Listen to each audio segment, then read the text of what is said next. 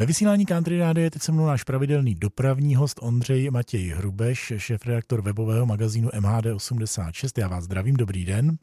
Krásný den. Minule jsme si povídali tak trošku nedopravně o Polsku a tak bychom to tentokrát mohli napravit. Něco pro fanoušky hromadné dopravy, kteří by se chtěli vypravit do Polska. Co byste jim doporučil?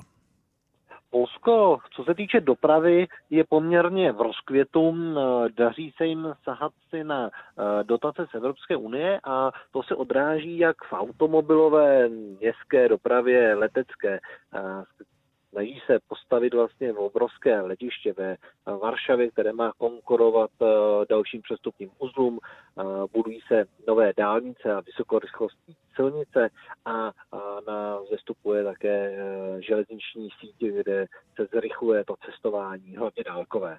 Ano, polské železnice jsou pověstné, zatím spíše svou pomalou jízdou, naopak polské dálnice svým rychlým tempem růstu také. Co městská hromadná doprava, nějaký zajímavý provoz?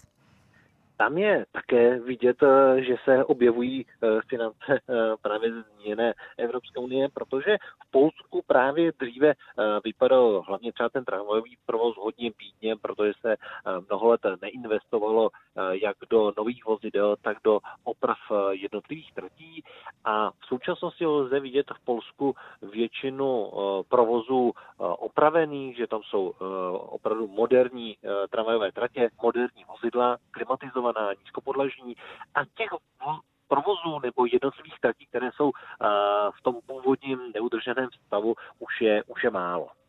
Tak teď jedno město, kde by to stálo pro ty, kteří mají rádi moderní tramvajovou dopravu a jedno město pro ty, kteří mají rádi spíše ten pohled do té minulosti. Jako moderní bych zvolil asi polský Gdańsk, kde mají takové poměrně tramvajové i rychlodráhy, které spojují centrum města a sídliště. Zároveň tam jezdí moderní tramvaje a je to město u moře, jak už jsme říkali v minulém díle. A pokud se podíváte někam, kde je to ještě méně dotčené, tak asi oblast Katowic, průmyslová oblast GOP, případně třeba do Štětína.